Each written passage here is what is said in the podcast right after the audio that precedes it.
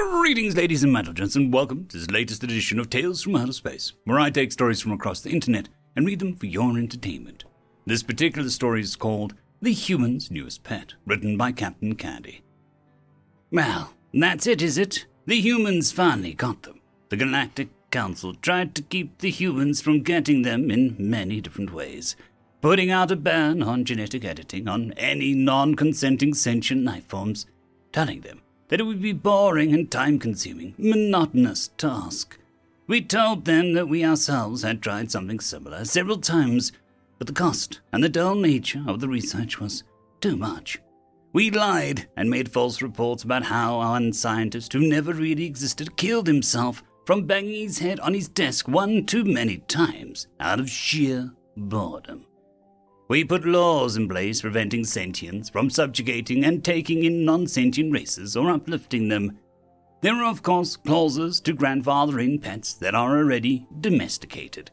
It's fine to keep domesticating pet animals that were domesticated before the law, but to do so to a new species is strictly prohibited. We told the humans that it was due to some reptilian race domesticating a mammalian super predator, but it wasn't. No, it was to prevent the humans from making their own super predator, one that when the rest of the galaxy heard about collectively had a panic attack. Now, this is maybe an overreaction, as some races actually do have old super predators as domesticated pets. In fact, it's almost like domestication and becoming an intelligent dominant race go hand in hand, like the Quolan and their insect meek pets.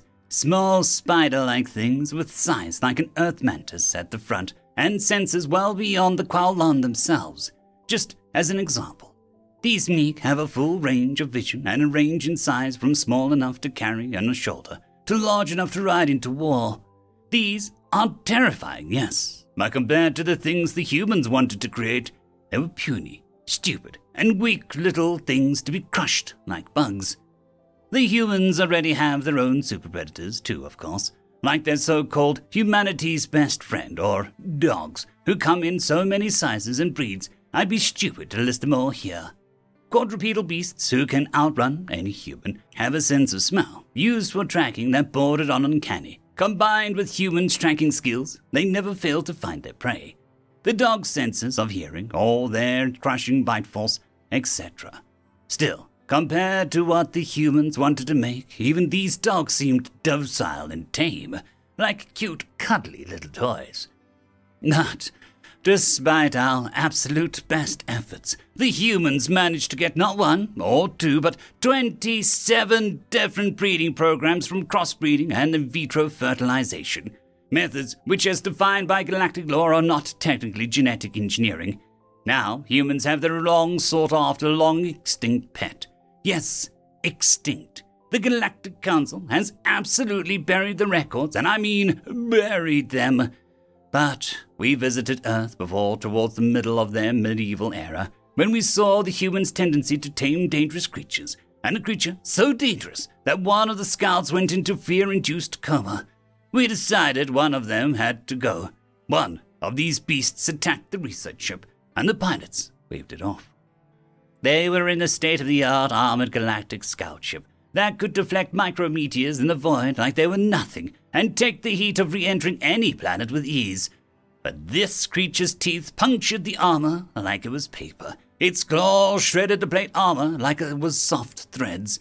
Then there was the breath. These things, due to some quirk in their biology, could store methane inside their specialized lung like organ. This methane was used to boost their metabolic rates when needed, giving it an insane heating rate. But the other use for it is the reason we're almost lost that scout ship. The creature, this flying scaled monster, would, in its infancy, eat its own eggshell, which had a high concentration of flint in it. This flint would coat the back molars of the beast's teeth. Then, as they grew and stored the methane in their bodies, they would gain the ability to release it all through their mouth. As they opened their jaws, their other teeth would strike the flint, causing a spark. In essence, they could, for bursts of up to 30 human seconds, breathe fire with a cooldown of a week or so, while methane built back up in their system. The scout ship's heat shield was overwhelmed and completely collapsed after five seconds, and the scoring on the ship when it was putted back into docks was almost like a form of art. The Council, of course, immediately sent out a military fleet and exterminated that species. Now, genocide like that is rare and highly frowned upon, but these monsters, those dragons, needed to go. The eastern dragons were long noodle like things that had an anti gravity organs. Yes, organs! These things had anti gravity biologically.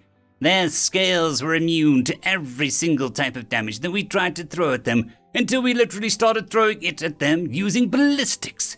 They could also breathe fire, but they could adjust the cone intensity and thus the temperature of it. Our ships going down in plumes of white hot flame was not entirely uncommon, sadly. We aren't even sure how we got all of these eastern ones either. They were smart, crafty things, not sapient, but definitely intelligent. Once enough of their numbers were culled, they hid, and after searching for ten years and not finding any, we collected our scrap and left to the west. The western dragons were hardier things, bulky as hell, but we needed some seriously high caliber rounds and armor piercing in order to even hurt them. Killing them took the equivalent of an orbital bombardment weapon to their face. They couldn't control the heat of their fire, but the bursts of it made it so it didn't matter even a little. The sheer volume of fire made up for it. Their claws were, we still don't even know the alloy to properly compare it to. Now, the humans have recreated these old monsters that they thought were legends. As a side note, the humans are the most terrifying predators the galaxy has ever fucking seen. They would go out with nothing but metal armor and swords, sharp metal sticks, and fight these things, often even successfully slaying them. We tried. We really tried to stop the humans from getting dragons again. But it won't be ten Earth years before we end up seeing these beasts on human battlefields, or following loyally behind a human through the space station, or, if they are like the Eastern variety, hanging around the human's neck willingly like a scarf. Even worse, the dragons the humans have bred can actually speak and are by all measure sapient. They choose to be human pets and followers. Choose it! This also means that they can consent to genetic augmentation and tampering too. At least, the old dragons were somewhat intelligent, but none of them could actually speak. Global super predators, sure, but still animals. Honestly speaking, the humans should thank us a little bit. Old dragons love to eat humans, especially for some odd reason. They would attack towns, villages, hell, even a few cities fell under the wrath of these creatures. A lot of the humans tried to tame them for a long, long time, but nobody did anything but become a meal for the old dragon. After a while, the humans gave up and just started hunting the beasts back. But now, the dragons they have are not only intelligent, but sentient. These new dragons, due to said intelligence, are orders of magnitude more dangerous than their old separated ancestors. I wish that were all to it, but it isn't. Dragon psychology is now a thing, and apparently they have this mentality that humans are the superior race to them, not through might or birth, but by knowledge and understanding. The dragons now willingly stunt their own growth genetically to stay by the human side. The Western dragons are no bigger than a Great Dane, a large breed of dog, intentionally so, as to not be in their master's way. Yes, master. The humans hate this term, but Dragon Pride apparently sees it as a must, and whatever human adopts them is from that point forwards their master. They don't see themselves as slaves, as they will leave abusive masters or retaliate, but as service and family members of these humans. Now, the eastern dragons prefer to normally be the size of a boa constrictor from Earth, a large reptilian predator with an uncanny resemblance to what the dragons were, perhaps a branch in their evolution. They love to hang around the necks and shoulders of their human masters and share their body heat. They aren't cold blooded, they just like the warmth, kind of like human cats. On that note, the eastern dragons can also be just as fickle as a damned cat. They can at least accept a wrong, though. The western arseholes will double, triple, and quadruple down like a stubborn bull. But I think that phrase will soon be replaced with as stubborn as a Western dragon. At this point, there is an honest to science debate in the Council right now over whether or not just to tell the humans about the past. The two opinions boil down to this if we don't tell the humans and they find out about it, they will go to war on an unholy vengeance. The other side is, if we tell the humans, they'll get angry and go on an unholy war of vengeance.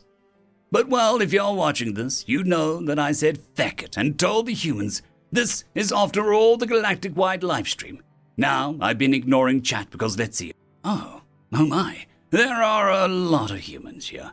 Good, some mixed reactions, but mostly thankful for telling them there would seem. Well, let's hope the scandal pays off then. History Vault of the High Counselor Nick of the Zenon race for the message that brought peace to the galaxy. End of story.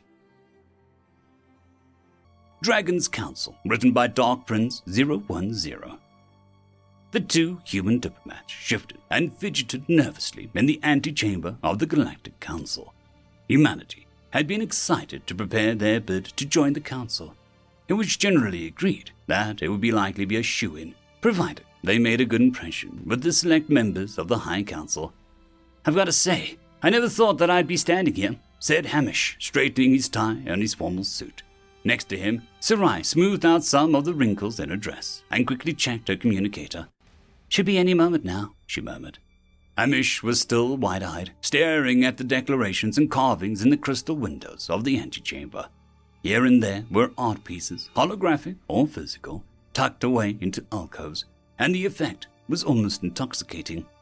The sheer history here, he said. There is so much. That's the thing that's amazed me the most with this meeting aliens, is seeing how many of their cultures and species produce art, and just how fantastic and varied it all is. Sarai nodded, taking a moment to glance around at the artwork as well. It's a shame that they had a dark age all those centuries ago. Otherwise, could you imagine how much more there might be in here?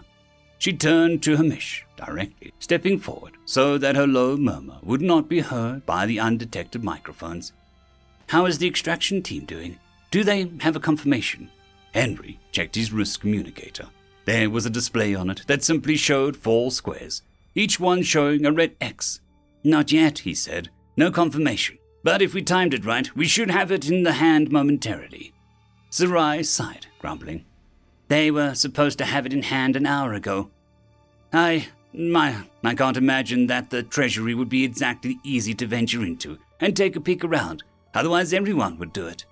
Sarai snorted and opened her mouth. Before she could say anything else, there was a gentle chime, and a voice came over the speaker. Delegates of Earth Petition, please make your way in and welcome.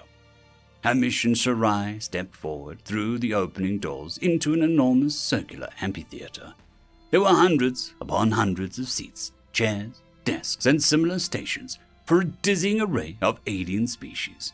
While some of these were empty, humanity had endeared themselves to many upon introduction to the wider galactic community, and so there were quite a few supporters showing up to see how the bid turned out and to celebrate them when it inevitably was approved.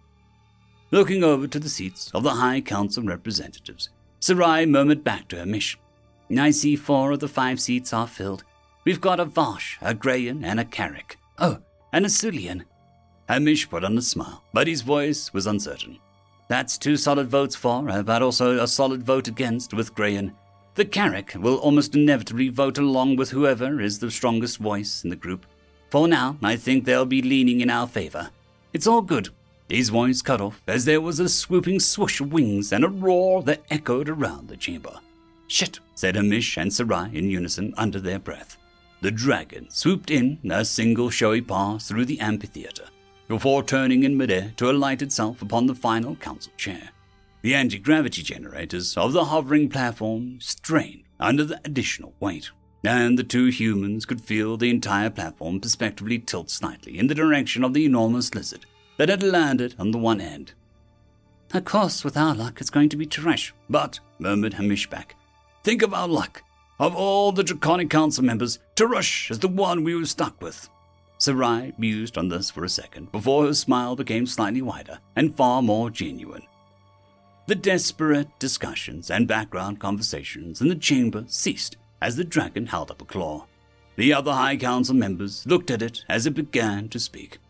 Honored representatives, we are here to weigh the application of humans into the Galactic Council. This species' home planet is host to approximately 12 billion of these individuals, and they have a number of colonies throughout their solar system, as well as nearby systems. Humans have shown that they are willing to cooperate and abide by our rules, befriending many of you in the council already. And here there was a murmur of agreement and anticipation.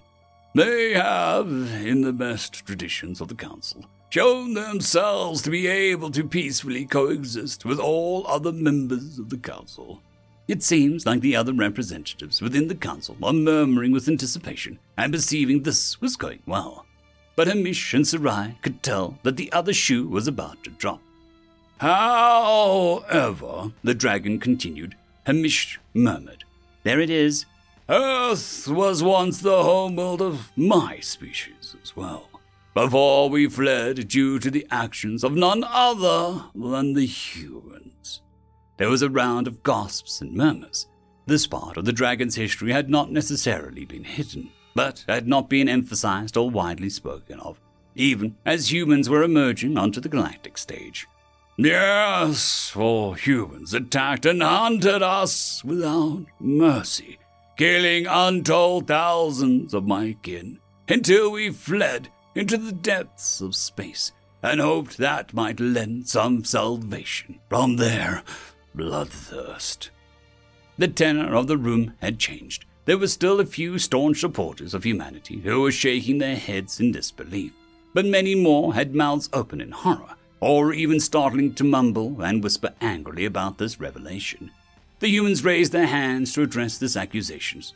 It is true that we had some conflicts with humans and dragons in the past, but I do not believe there's evidence that those problems would continue. The dragon cut in again with a roar. Oh! True, we left several hundred years ago. But even as recently as earlier this century, you humans have made stories in media portraying us as villains to be slain. The dragon gestured to a holographic screen, and it began a prepared slideshow.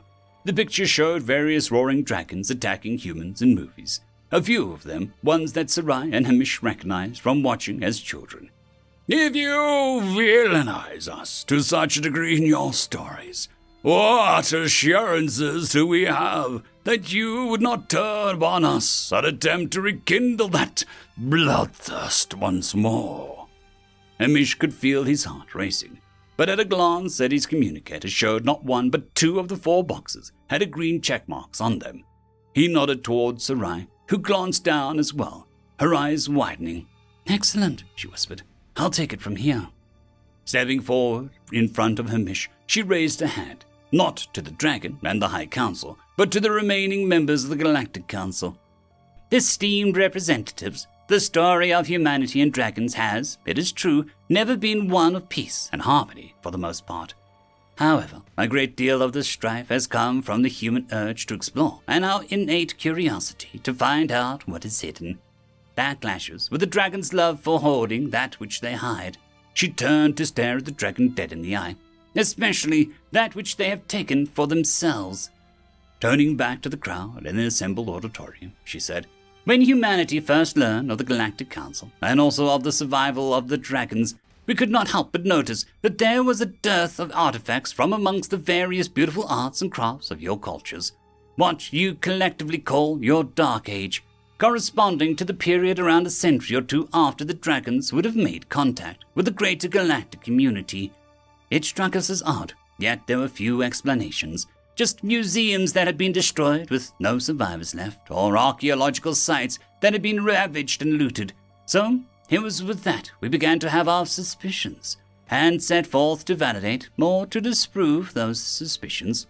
The dragon snorted, smoke and a small jet of flame blowing from its nose as it growled.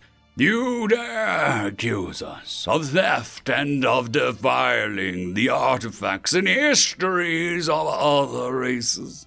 That seems much more like a human thing to do, I would say. Sarai smiled grimly at him.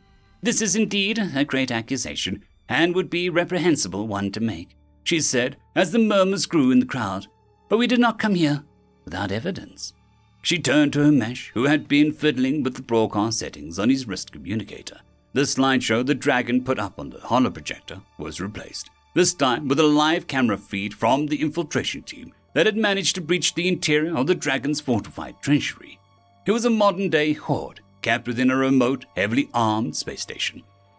This is a live feed from our investigators, Sarai said.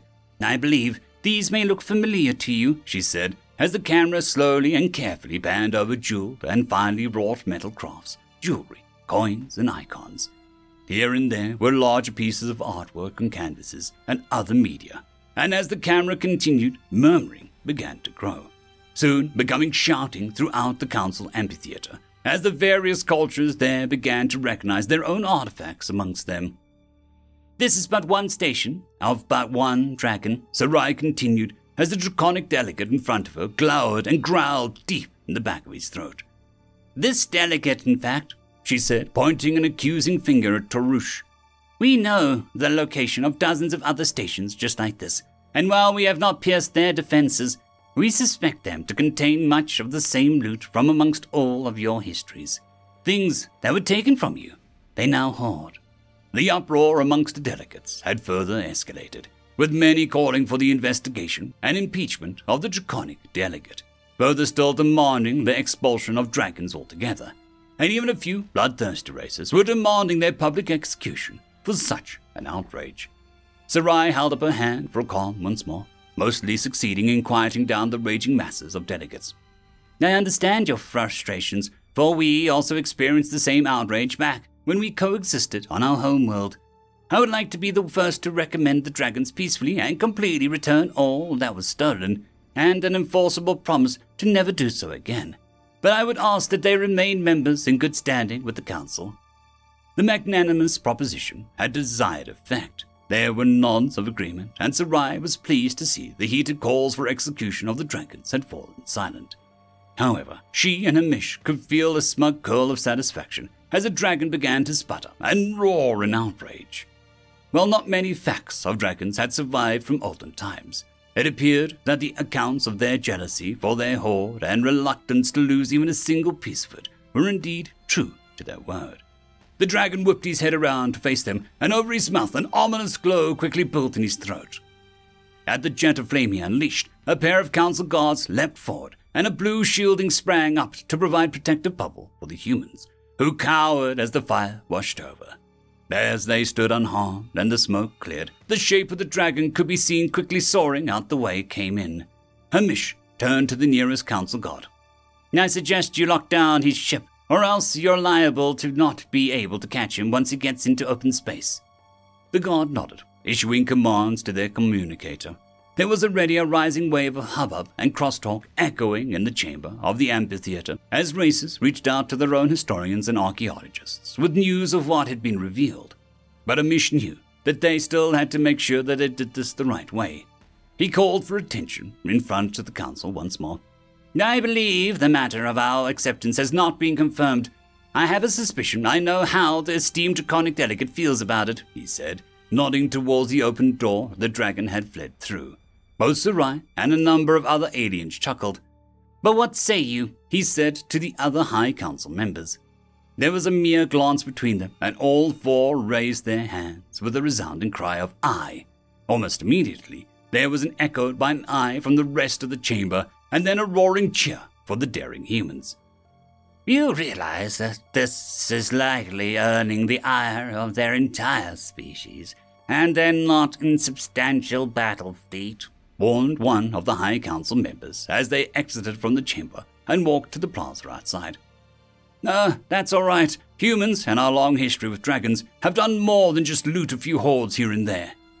Unable to resist the flair for the dramatic, she tagged her communicator this is Sarai. On your marks, Captain, please drop your cloaking. An appreciative gasp went up from a number of alien races as the human battlecruiser in low orbit uncloaked, revealing a brilliant chrome ship nearly a mile long and thin, only a few hundred feet across. Now, I'd like to introduce you to the Spear of St. George, she said proudly.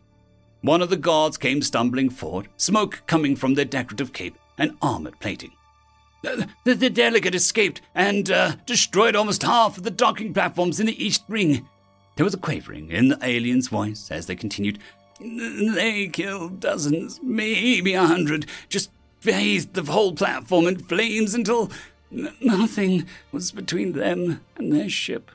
Sarai frowned and Hamish stepped forward. My understanding of council law is that murderously dangerous criminals, such as our former delegate here, must be captured alive if possible, but to be stopped under any circumstances. Would you all agree that this would be the case? There was a series of solemn nods and outright fists shaking as the ship in the distance. They could see the dragon ship, a broad and jagged craft seemingly hewn from rock itself, taking off. The docking port's defense lasers fired on it, glancing off the dense stone with little to no effect. In that case, esteemed delegates of the Council, I would like to demonstrate, for the first time in 900 years, how humans slay dragons. There was a ripple felt through space time, almost a gravitic lurch, pulling everything momentarily towards the far end of the human battleship. The rippling seemed to intensify around the base of it, light warping until abruptly the clouds it was wreathed in parted, shattering into feather like shards that appeared like a pair of wings framed in a thin vessel. The front end of the ship glowed a blinding blue for a brief moment before a lance of energy, barely narrower than the ship itself, shot out. The beam smashed into the dragon ship, which provided only a moment of resistance before exploding. And then the explosion too was consumed by the beam of energy as it flared through the sky. Hamish turned to the assembly of representatives. It is unfortunate that our comrade chose to act as he did. We do hope that the remainder of his kind will be more amenable to making the appropriate reparations. Then he held up his wrist communicator. Spear of St. George, you are cleared to begin the sweep. Good hunting. End of story. Humans are Teachers, written by John Galt. Snip was wet, her face dripping, palm slipping on the knife. It fell from her fingers, the nasty thin shard bouncing on the bulkhead beside the messy corpse between her thighs. Oh, oh, feck, she said. Her hearts were beating so fast, threatening to rip out of her chest and sprint down the hall all on their own. Her shaking hands came together, trying to still themselves. The Rokine was still warm, its blood oozing out and running along the floor. Is this your inaugural experience of taking a life? Snip jumped off the body, scooping up the knife and holding it close, staring wide eyed up at a. at a human. He was looking at Snip, expecting an answer. She knew English, how it sounded, but rarely spoke the language. Yes, she said. The human crouched over the body, pistol in hand, keeping a little distance between himself and Snip. He eyed the shaky knife warily before looking down at the body, using the nose of his pistol to turn open the Rokine's vest. He stowed his weapon and reached for the Rokine's sidearm, drawing it and checking the chamber. He removed the magazine, thumbing the ejected round and replacing it. He turned off the safety, the rack slamming home, ready to fire. Using a six shooter makes it simpler. You don't have to get up close and personal as you do with a knife, he said, offering her the grip. She reached out, surprised to find the metal was warm. Her fingers wrapped around the handle. She knew not to point it toward him, keeping it aimed toward the ground, to only raise it when she intended to kill. You're a human, she said. Oh, and how did you discern that? I've seen humans before, uh, pictures in, in books. Uh, you're stuck on the station, too, she said. He smiled at her, a crooked side-on smile, while his head remained inclined towards the corpse. Missed them escape shuttles. Your kinfolk sure hightailed it out of here in a hurry, he said. That's what we do. Sift is run. We live on fleet of foot in salted soil. Ain't no use waiting on the cavalry, friend. They won't be riding in till the Rokine are long gone, he said. He offered her the magazine he found on the Rokine's hip. She looked at the pistol and knife. She eased down the latter and accepted them one at a time, tucking them into her waistband. Not until the Rokine finish salting the station. Uh, sorry, uh, finish looting. Uh, they, won't stay. There isn't any money in actually running this fuel stop.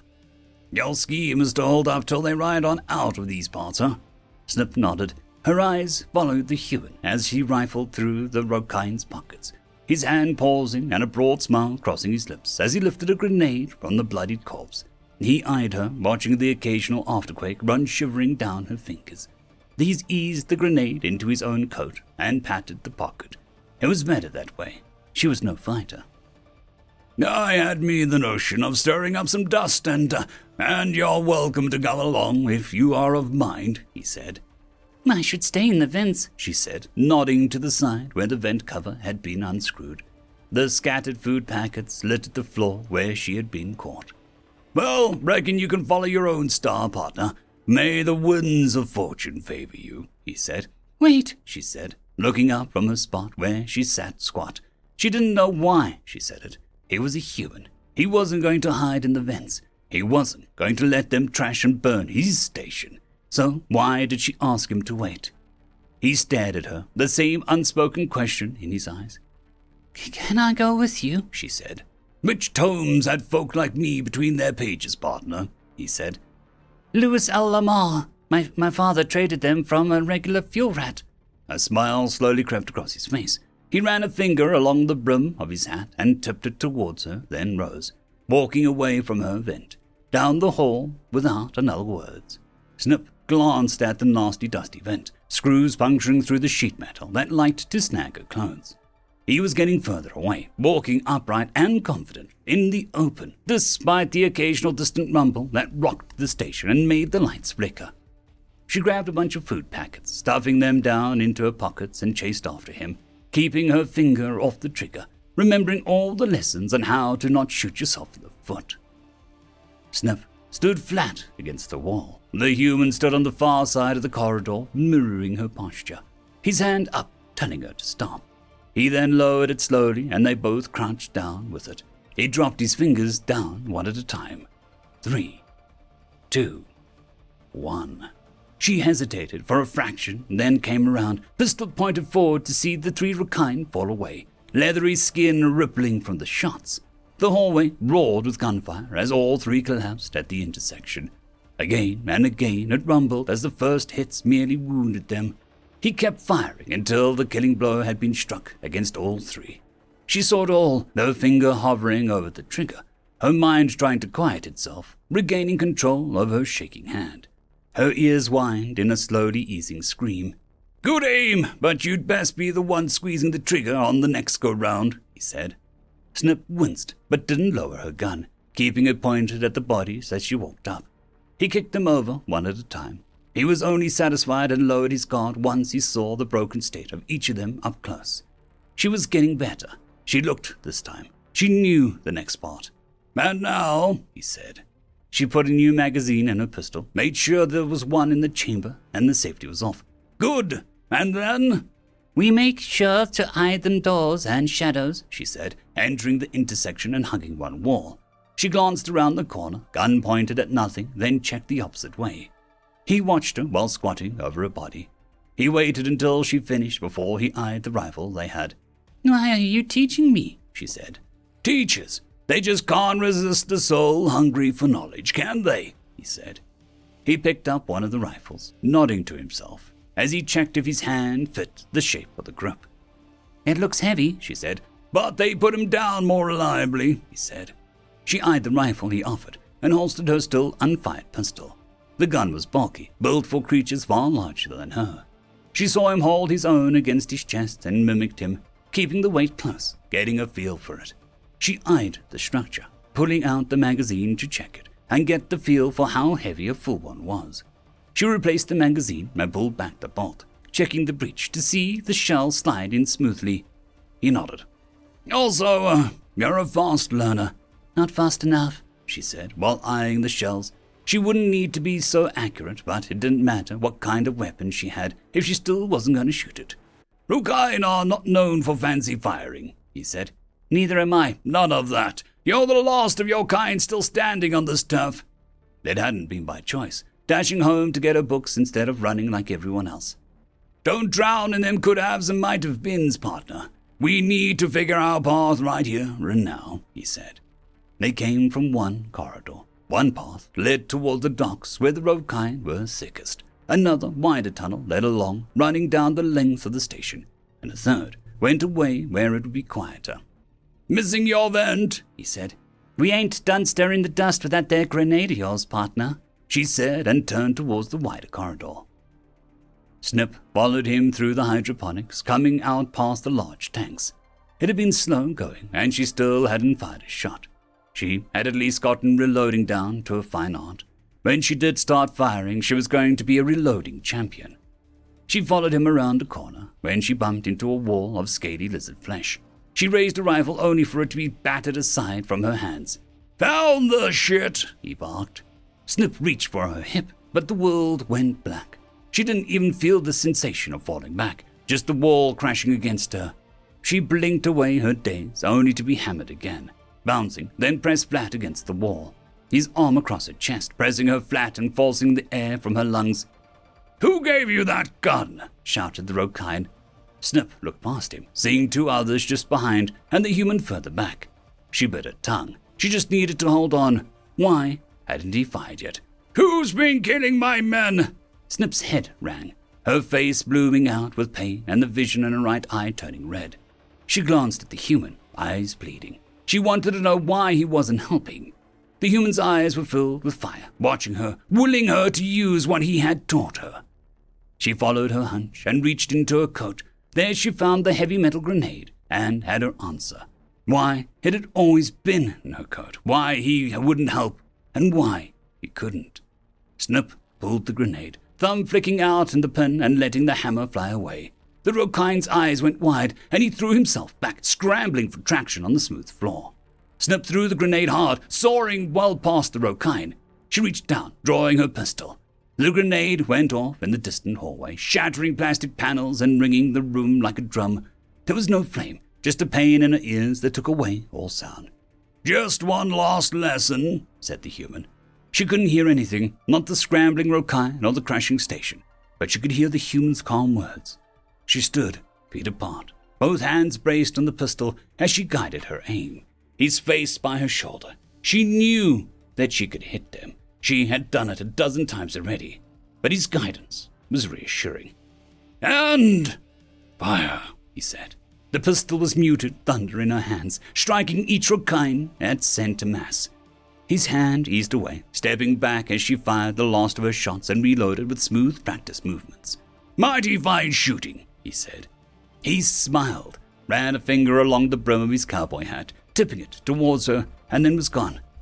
Thank you, she said to the empty corridor, barely able to hear her own words.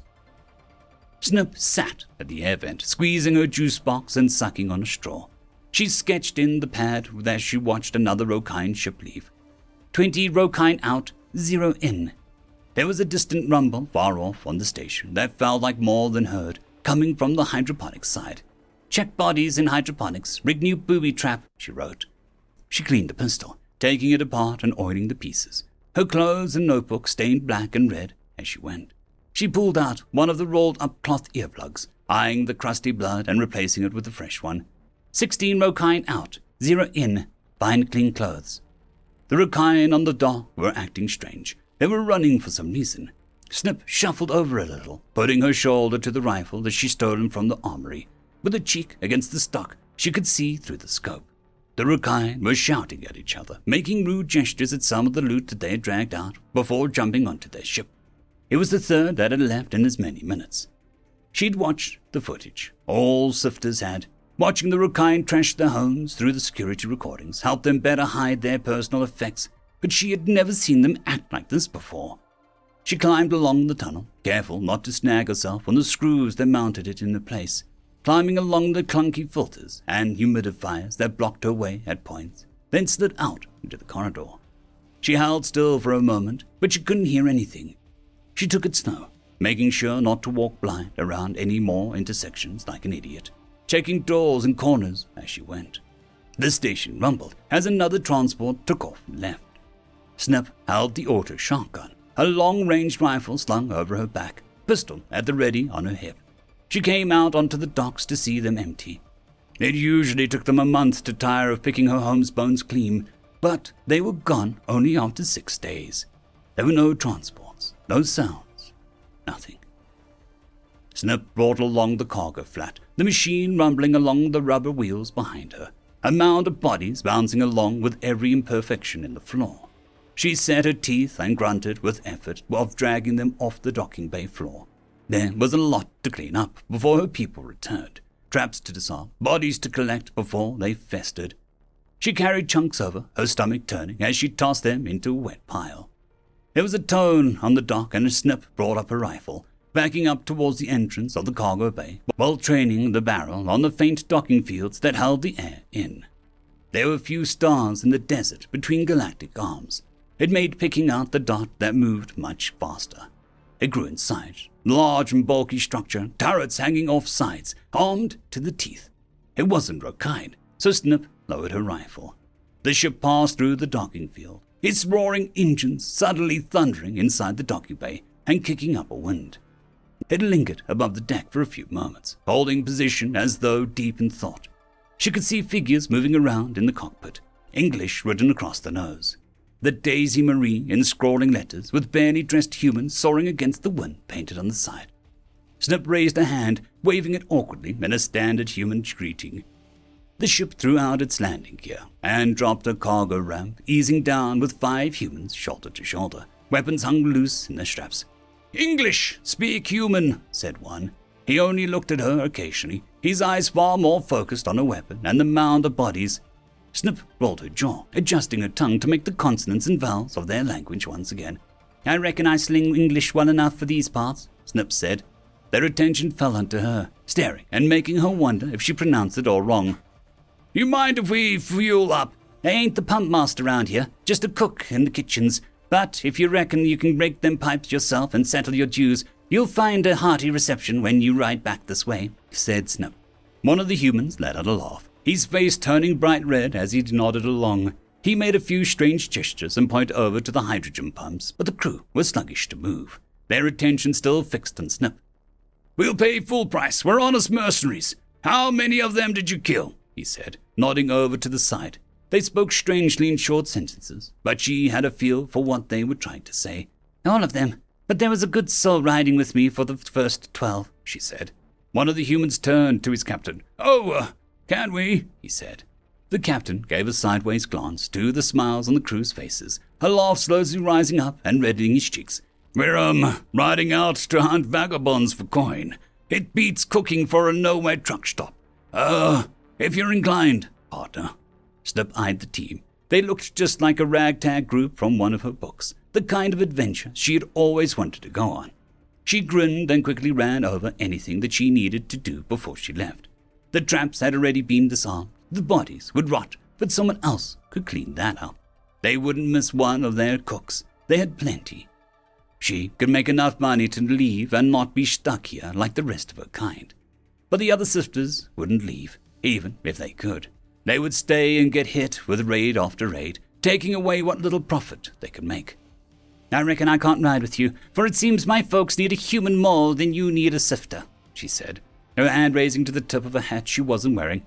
I tip my hat to your generous offer, all the same, partner. End of story. How to Become Immortal, written by Jayhawk Films. The man who become God grinned as he looked upon the obsidian doors in front of him, rain peppering his face. It had been several millennia since he had last started his journey to become immortal, ever since he told his cretin of a father his wish, and having it thrown back in his face, he had sworn to make it a reality. It was then that he had turned away from his given name and refused to be acknowledged as anything other than his birthright. At first, he thought his study of magic would bring about the answer, but after discovering that it would only lead him to becoming a mad lich who barely remembered his name, he knew that he had to take a different path. He may not have been the nicest person, but he knew crazy when he saw it. Then he thought undying devotion to a deity might bring about his wish. If they'd become immortal, why couldn't he? But after he killed his first god, he knew that was not the answer either.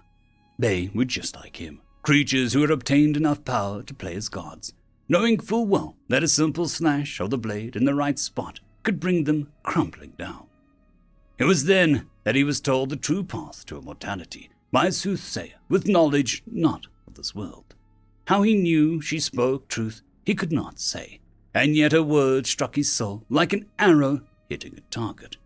She had told him there had only ever been one person to become a truly immortal, behind doors of solid obsidian, and that to reach him was akin to reaching the stars above.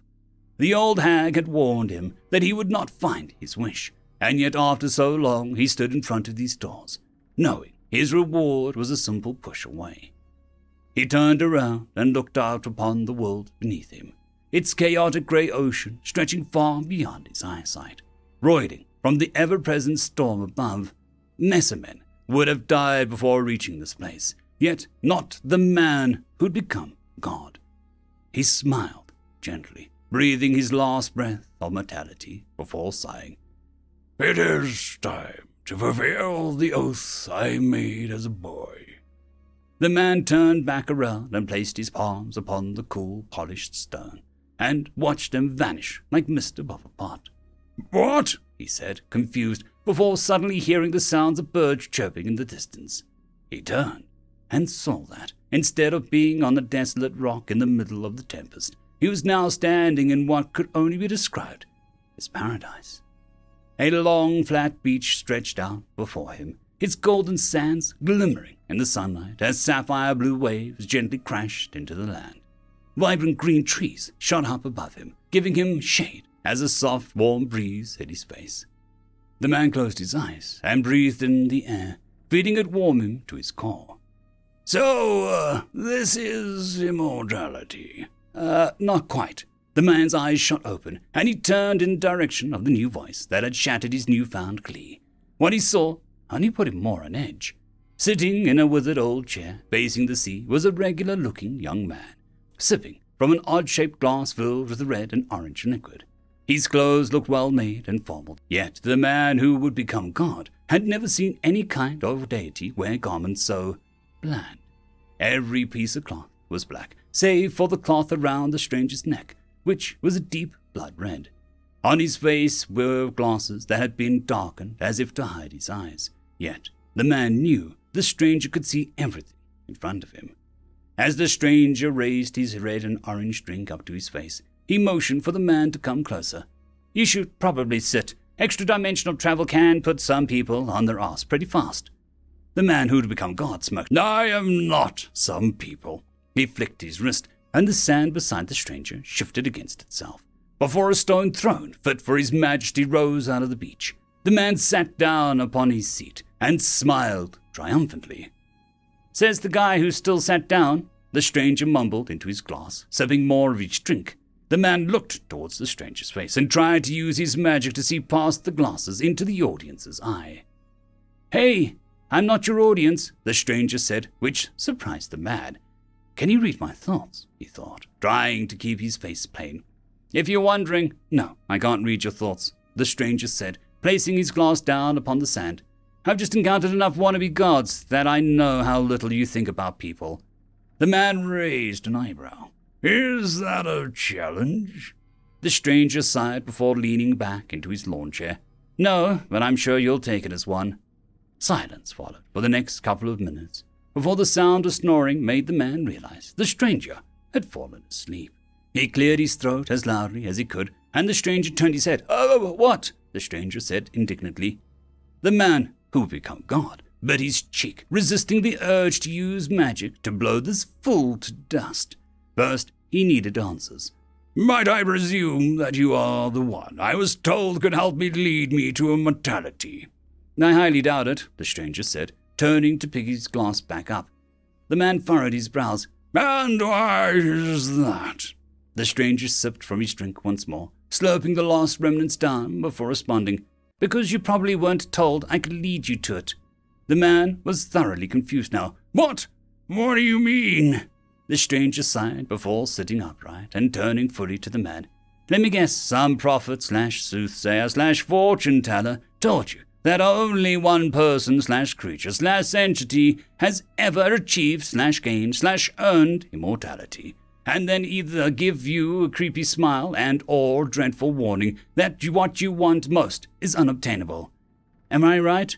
The man nodded, trying to decipher what the stranger was trying to say. Yes, and the words led me to your doors. Which, when you saw the gigantic obsidian doors in the middle of the deadly storm on a planet so far away from the form of civilization that you must have taken several thousand years to reach, you then opened, not thinking that all of that isn't a massive red flag. The man starting to get tired of the stranger's petulant attitude. If you will not show me the way to immortality, then you are just another obstacle. Yeah, yeah, yeah. That's generally what you people call me. Uh, just get to blowing me up already so that we can move this along. The man who'd become a god smirked internally as he decided to grant the stranger's wish. He held his hand up to the sky, calling up a storm of clouds above him before smiting a massive lightning bolt down upon the stranger, obliterating everything in a massive explosion. The man, who had become God, vaporized any debris heading in his direction and watched as the dust and smoke cleared to reveal a massive crater where the stranger had sat. Hmm. The man grunted, leaning onto one arm. Maybe I used too much magic. Ah, gee, you think? A voice said right next to him, and he jumped out of his throne, whipping around to see the stranger leaning against the stone, sipping on a brand new drink. There was no sign of any explosion on the young man, and as he sipped his drink, he pointed at the crater. You owe me another chair, by the way. The man who had become God looked at the large crater, watching the chunks of wood burning to ash, before turning back to the stranger. How is this possible? The stranger sighed, stirring his drink. Oh, you do understand the definition of immortal, right? The man couldn't believe his eyes. Are you saying that you are a being who has achieved immortality? Well, uh, I wouldn't really say achieved. Cursed with it, more like. The stranger mumbled, trying to pick up a piece of ice with his straw. The man who had become God smiled with glee. Incredible! After all these years, all those false gods and false paths, I have finally found the answer to my question. I, the man who would become God, shall finally become immortal. The stranger scrunched up his face. Uh, yeah, I don't think so, buddy. And, uh, I think you should have stuck with Greg. The man felt his blood drain from his face. Nobody knew his true name anymore. He had scrubbed it from history using magic. How do you, Greg, son of Dale, born 1008 years after the rise of the Empire of Galheim, to a thatcher and a tavern maid approximately three miles from Galvington. You trained at the Imperial Mages Guild for five years, apprenticed under Halvar the Wise for 32, developed a potion to prolong your life by the age of 63. Uh, do I need to go on? Greg stood in shock at the knowledge the stranger had, and watched as the stranger flicked his wrist. Suddenly, he was sitting in front of a beach bar with one of those reddish orange drinks in his hands. He looked up to see the stranger whipping out a tin container, still dressed in odd attire. Who are you? How do you know these things? he finally said after a few moments. The stranger whistled, clearly thinking his answer over. Ah, uh, now that you. Now, that's a really long story. As uh, far as who I am, well, um, uh, I've gone by a lot of names over the years uh, Thanatos, Michael, Baron Samedi, uh, not all of them male, uh, mind you. As he said this, the stranger suddenly shifted forms, becoming a young woman, though she was still dressed in black garments. Hel, Persephone, Tia, all different names for me, but I always have the same job she placed the tin container down and removed her sunglasses, revealing her tired and weary eyes with grey irises. She looked into Greg's confused eyes, staring deep into his soul. As she gently smiled, I'm Death. Greg dropped his glass, letting it smash underneath his seat. Death frowned, crossing her arms. Hey, that Mai Tai took a long time to perfect. I don't understand, Greg said, standing up and backing away. Are you here to kill me? Was this all a trick? Death grimaced, hemming and hawing before shaking her head. Technically, yes and no, in all honesty. You were told that you weren't going to be able to achieve your wish. Greg, no. He had forsaken that name. The man who had become God shook his head. No! There must be another way. I am the man who would become God. He held out his hand, and in a flash of light, a sword of the Almighty appeared in his hand, its golden blade shining in the sunlight. This blade was foretold to send all who touch it to their death. Death rolled her eyes. Man, you're thicker than most. The man who had become God held the blade out in front of him. I see now what I must do to obtain immortality. I must defeat death itself. Death sighed before appearing in the blink of an eye in front of the sword of the Almighty. The man who'd become God smirked, thinking that his foe had just committed a fatal error. Before he watched Death slowly impale herself onto the blade, right through its heart, his jaw dropped as Death carefully walked forward until the hilt of his blade rested on her chest. And he looked around to her to see the sword clearly coming out of her back. Um, can't really send death to itself now, can you, Greg? Death sighed in exhaustion before appearing back behind the bar with no sign of the wound on her chest. She picked up some bottles and started to mix a drink in the tin container. Need a drink? I'll explain everything if you finally stop acting like an idiot. Greg nodded, sitting back in his seat and placing the sword of the Almighty on the bar top. Death shifted forms back into a man before shaking the drink and pouring it into the glass. He placed an umbrella at the top next to the straw before sliding it across to Greg. Here, have a try. Greg picked the glass up and took a sip, feeling the delicious drink cool his body from the warm sun. Death watched patiently as Greg sipped more of the drink down before he placed it back onto the bar top. Now are you ready to listen? Greg nodded, and Death started to mix another Mai Tai as he talked.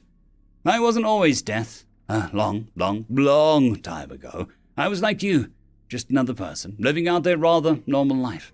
I had a job, a family, even a dog. Unfortunately, I was a lot like you and wanted to live forever. So when a being claiming to be death approached me one day and offered me a job, I was all too happy to take it. A glimmer of hope shimmered in Greg's eyes as he leaned forward, suddenly eager to hear more. Perhaps he could be his answer. Death saw Greg's sudden shift in demeanor and rolled his eyes as he poured another Mai Tai into the glass. Don't be too excited. The story doesn't have a happy ending. Greg scoffed. What do you mean you became. Death glared at Greg, and suddenly Greg realized that he had made a mistake. The warm breeze suddenly died down as the icy spike grew in his heart, and the sound around him seemed to disappear. Immortal? Do you have any idea what that actually means? Greg shook his head, and Death leaned forward his shadow growing behind him. Once I took this job, I couldn't die, which also means that I couldn't live. I watched my family grow old and die, and watched their kids grow old and die, over and over and over again until nobody even remembered their names. I watched as my civilization grew, prospered, withered, and died, before being replaced with another and another. I watched as my people slowly evolved into new life forms, different from me in almost every way, traveling to brand new planets and stars as my homeworld was engulfed by its own star. I watched as stars formed, galaxies combined, and universes died before a whole new one started up again, repeating the cycle, different every time. And sure, I can change how time around me works, so I can skip past those first couple billion years of nothing, and those lost googolplex where it's just black holes and quarks. But in the end, I always have to be there, as a cosmic force watching over all life in the universe. Silence engulfed the area for a time before Death leaned back and the sound of waves resumed in Greg's ears. The original Neff didn't fill me in on that little tidbit of knowledge before cursing me with his job, so I decided to explain that to every other being who wants to be immortal. You think I'm fully here, on this island, ignoring the rest of the universe, when I'm not having this conversation with 40 other blank who would become gods every dozen millennia? I'm doing my job as a psychopomp, making sure that any time somebody actually dies, they at least get to enjoy a little bit of peace and serenity before they stop existing altogether, like I should have done. Greg sat in silence and watched as Death picked up its Mai Tai and took a sip. So, Greg, let me ask you the same question that was put to me all those many years ago. How would you like to become immortal? Greg shook his head, and Death sighed placing its drink down and producing a small hand-held bell. Then I guess this is the end of our discussion. You can stay here if you want. Enjoy the endless bar and sunny beach. Once you are ready, just ring the bell, and you'll cease to exist. Wait, what do you mean? Greg said, looking at the bell. You're going to kill me? Death walked around the bar, making sure its suit was in good order, before stopping next to Greg. Of course not. Technically, you've been dead since you touched my doors, All this was just a courtesy. Death patted Greg on the shoulder and smiled gently, like a parent to a child. Enjoy this while it lasts. You've earned it. And suddenly, Death was gone, and Greg sat alone in shock. He looked out into the sapphire blue seas and listened to the nature around him. Everything seemed like paradise to him because it was paradise. And it was then that he realized why it had taken him so long to get here.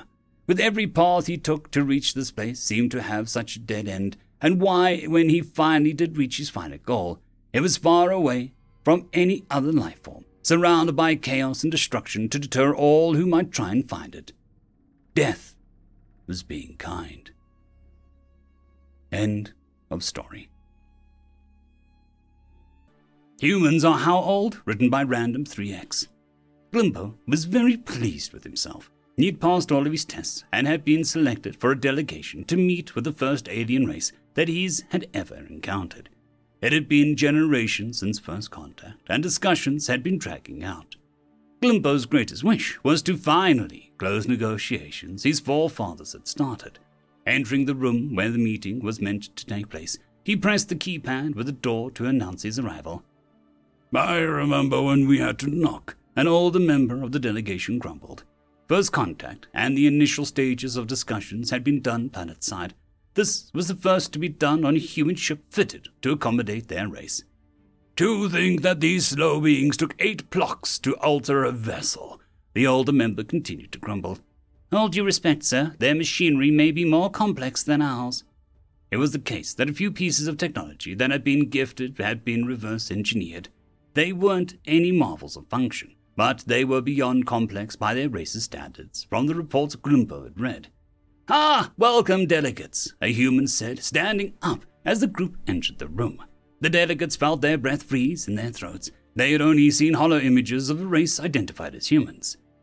I see the halls were not to impress power upon visitors, the old member of the group whispered, looking up at the human who stood a good twice their height. They had naturally assumed the race that they were meeting was the same height as them, a failure the data team would no doubt be reprimanded for. I hope that we can finish these negotiations today. It has been a little while since we started, and the people back home are eager to start trade. Yes, the old member barked. We would have finished these discussions blocks ago had you not delayed so much. I apologize for the delays. It took us a little while to retrofit parts of the ship to suit your people better. I was but a newborn pup when you landed, and now I can finally see my race upon the greatest stage of the universe. Indeed, uh, we have prepared all the documents you requested. With a flick of his finger on the data slate he was holding, the group felt a buzz from the device, appearing on the screen were all agreed upon provisions. Finally! It is good to be here. Glimpo grinned as he read over the document before spotting something.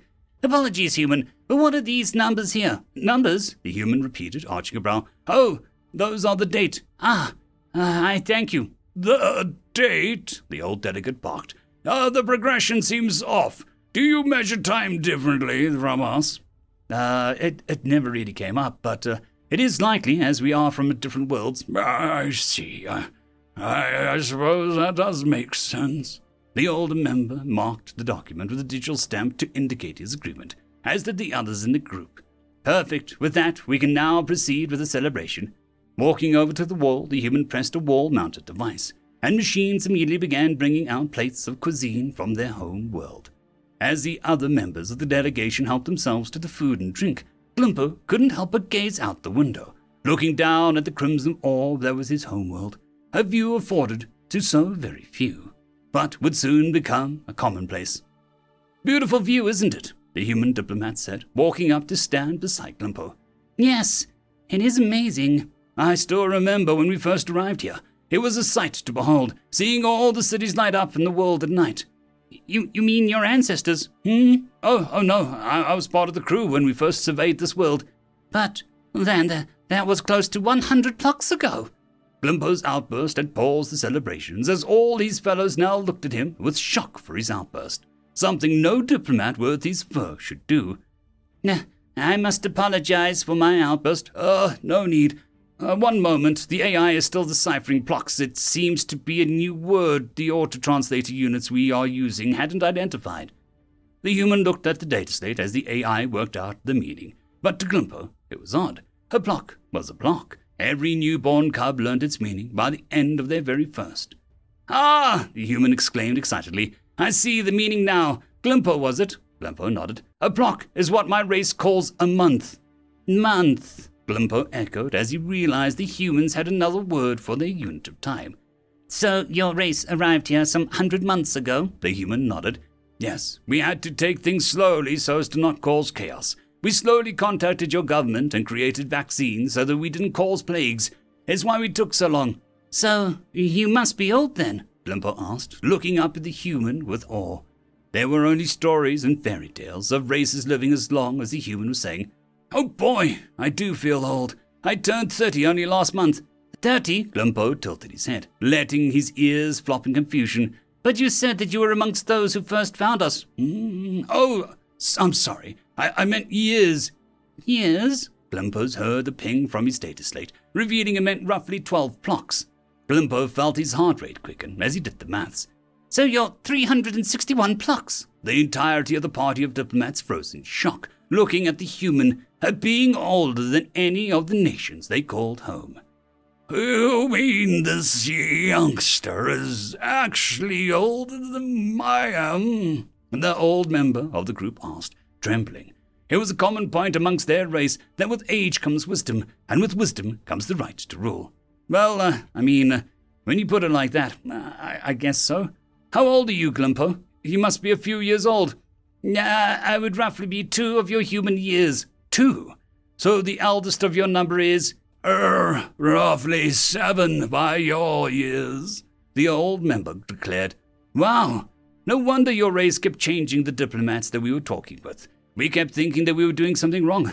Now I'll need to have a word with the data team about this one. But to think that your race ages at this rate. Though, uh, it would explain your broadcasts. broadcasts? The first thing we detected about your world was broadcasts. We thought that it was a translation error, a malfunction, or even an interference that made it run at a faster rate. But to think that you live your lives faster than imaginable. Human, are you an old member of your race? Glimpo asked, hoping the human was just a very old member. Me? Oh no, I still have my grandparents. Grandma, though, is a more machine than a Nan these days, but she celebrated her 90th. Oh, a thousand plucks, so many generations with one being. The human began before pausing, feeling the awkward atmosphere descending. Guess we are the equivalent of elves, then. Elves? Glimpo repeated, hoping for a reprieve. Yeah, back on our world, we have a story about a race of beings called elves. They looked just like us, but had pointed ears and lived millennia. The data slates all pinged, and the delegates all paled, seeing the word meant a thousand iterations of a year. But you don't need to worry, there are all but fairy tales and stories. All due respect, human, a being living as long as you do to us would be from stories and myths for us. How confident are you they aren't out there? Well, bugger. I guess we'll need to look out for the possibility of space elves. Just hope they aren't the Warhammer kind. End of story. Story number two. Do not gamble with humans. Do not play games of chance with humans. Do not wager with humans. Written by Adjutant Stormy. Commodore Robert Tennyson was sat at a table at the Orbital Pub with Eridani Ambassador Rethick. Between the drinks and initial discussions of normalized relations, they had settled into a cordial, if adversarial, relationship. Tennyson had been sent to smooth relations with the Eridani, with diplomatic carte blanche to make it happen. The Eridani were proud industrialists, looking akin to an Earth gecko, and saw Terran space as a chief competitor. Terran's ships and equipment were undercutting them, as good enough was the motto of the Terran engineer. From the shipyards on Luna and Mars, mass produced trash by Eridani standards were flooding the market, the phrase serviceable covered their marketing. It works, but no warranty. Meanwhile, the Eridani shipyards above Epsilon Eridani 4 would produce masterworks, warranted for millennia. Eridani shipyard motto was, in galactic common, the last ship you'll ever buy, guaranteed for 500 light years before first service. The drinks had yet to mellow the Rathic's adversarial nature, so Robert proposed a game human poker, specifically Texas Hold'em. The Commodore had been dispatched with a budget of 200,000 galactic credits to make the Eridani see reason. Ambassador Rathic saw no reason not to take the human's currency, as well as his dignity. After learning the rules of this human game, he ascertained the odds and probabilities of the adversarial game of chance. Being consummate engineers, the Eridani had a potential instinct for mathematics. Rethick was certain his abilities in this field far outstretched the human counterpart. The flop came. Kings of spade, king of hearts, queen of spades. Commodore Robert Tennyson had lost his shirt and shoes and breeches. Even while trying to count cards, his Eridani counterpart had cleaned him out. His ambassadorial budget lay in a mountain of chips his opponent had in front of their seat. double or nothing, Robert declared. Rethick was confused. The man had nothing left to wager. Rethick dealt the cards. He had a king and a queen, an excellent hand, and a greater than 80% chance of victory. Robert Tennyson decided, in the human fashion, to go all in. Not personally. The alien across the table already had his goddamn shoes after all. But he did have diplomatic carte blanche, a blank check from Terra. I bet the orbital works of Luna, the Commodore said with far more confidence than was warranted. You what? Rethick spat in disbelief. You heard me. The Commodore spoke softly. Care to see my bet? Rethick seethed. The currency on this table is a pittance compared to your frankly insane wager. Fine, we will counter with a hundred year lease, not ownership, of Epsilon Eridani 4 orbital works. Betting a revocable lease against the ownership of a primary orbital seemed a sound plan to the ambassador. Not that their subpar construction facilities could make Eridani quality ships. Commodore Robert Tennyson, in the stupidest gamble of his young life, and that included evading a superior fleet by diving next to a black hole, agreed. He had pocket aces, and by the flop, he was still 100% bluffing. With their betting done, the next card, two of diamonds. The final card, an ace of diamonds. Rethick shows his hand. I'm sorry, Commodore. Full house. Kings over queens. I will enjoy dismantling your subpar construction facilities. Robert grins. Not so fast, my friend. Full house, aces over kings. I'll enjoy renovating your shipyard. Don't worry, there's no backing out. Seventeen of the other patrons of the spa are Terran security. Our gain has been live streamed for the Terran Security Council. No weaseling out of our wager. The Commodore continued. Did I wager a major planetary body on a 1.5% chance that I'd win? You bet your sweet ass I did. I honestly did not expect you to call. Well, what's done is done. We all learned something very important today. If a human wants to bet, don't. End of story. It started with one ship, written by Eddie Eddy. Humanity arrived on the interstellar scene with more than a little chaos.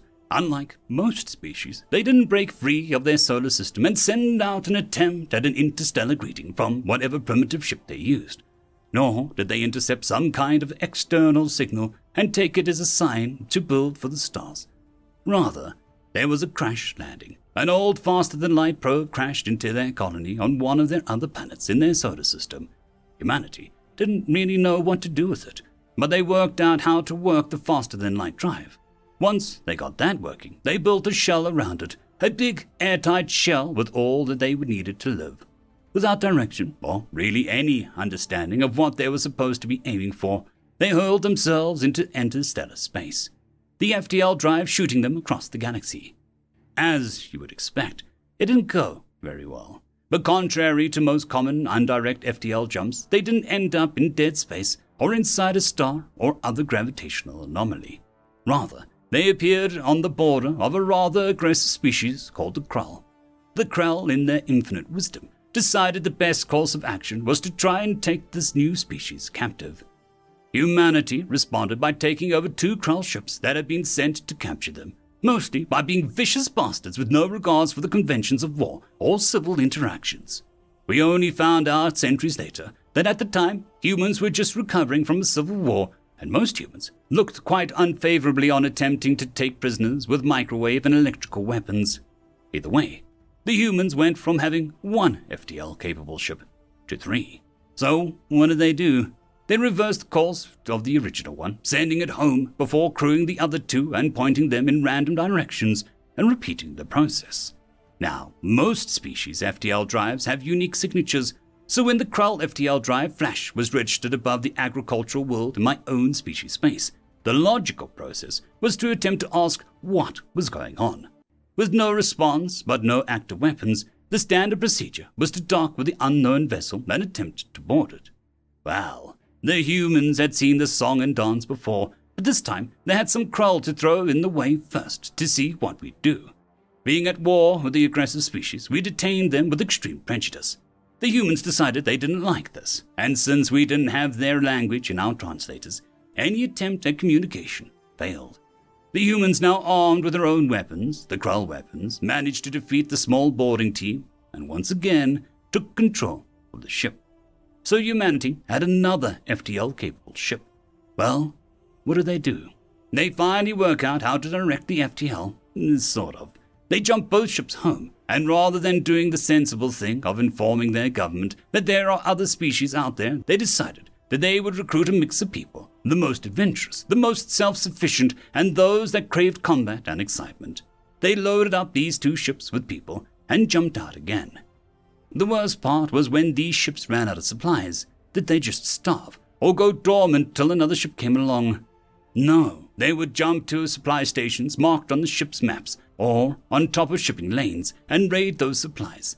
They even took to taking some aliens with them. Those that fought with the most ferocity or matched the humans' mating preferences were offered a chance to join the crews of these ships. Plenty took them up on it. The most frustrating and confusing thing was that these stolen ships had no rhyme or reason to them. There was no organized raid. Each ship was a law unto itself. Some had mercy and would not kill you if you surrendered. Others butchered entire stations to acquire new ships and resources. The fact that the humans would paint these ships some were painted bright red and white, with a strange circular symbol running along the sides. Others were painted to be covered in what we have since learned was the mythical human creatures, dragons, and the like. And some, the most brutal of them all, were black with human skeletons painted across them.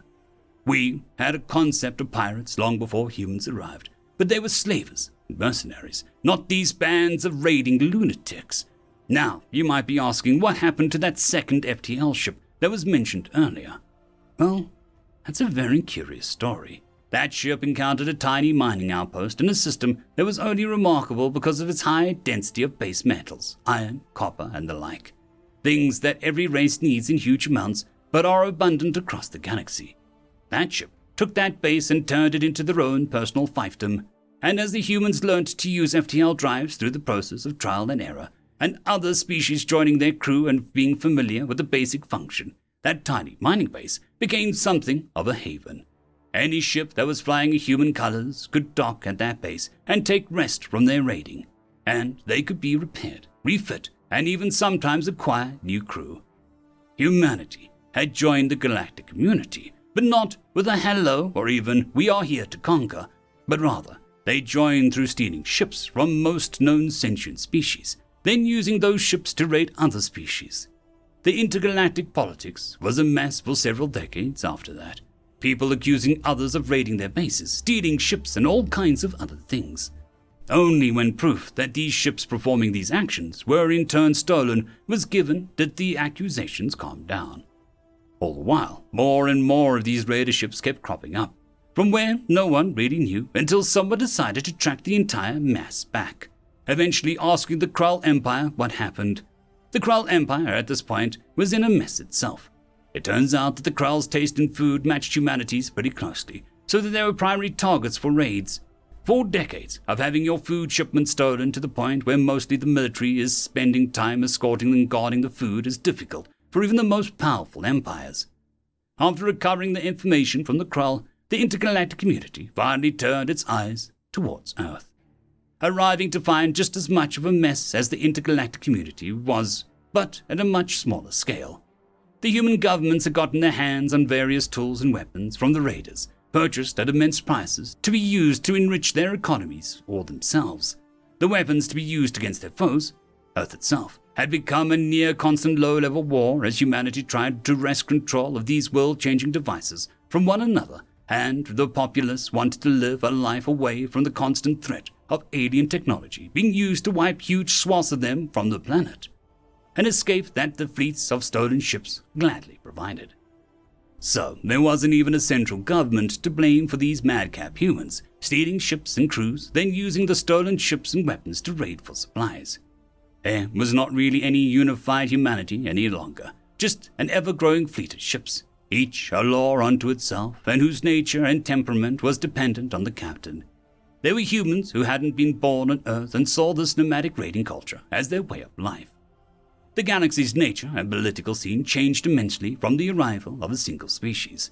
Trade is now calculated as a loss margin based on human activity in the areas it is passing through. Wars are now far slower and more expensive because you have no idea when or even if the human raiders will turn up and steal your supplies, or be paid by your foe to break your supply lines. Even simple mining expeditions have to be careful unless they want to risk coming across a human outpost and being inducted into the crews of other ships and their vessels repurposed into the boarding devices for acquiring new ships. This is how humanity joined the galactic community. They rebuilt a crashed ship, used it to steal two more, and they just went from there. It is only in recent years that we have finally acquired enough data, mostly through trading with these raiders, to finish putting together the full translation matrix and start communicating with these humans. The thing that makes it difficult is that non humans born into their society are taught the human language as well as their mother tongue, and they view the human language as some kind of secret code to be used only amongst those in the know. The majority of humans are more than happy to remain as these space pirates, or as some call themselves, space Vikings. Some, however, seem to be closer to traders and merchants with no qualms about shoot first, negotiate later attitude. Humanity has joined up here in the stars, and they did it by stealing things, and they don't plan to stop. End of story.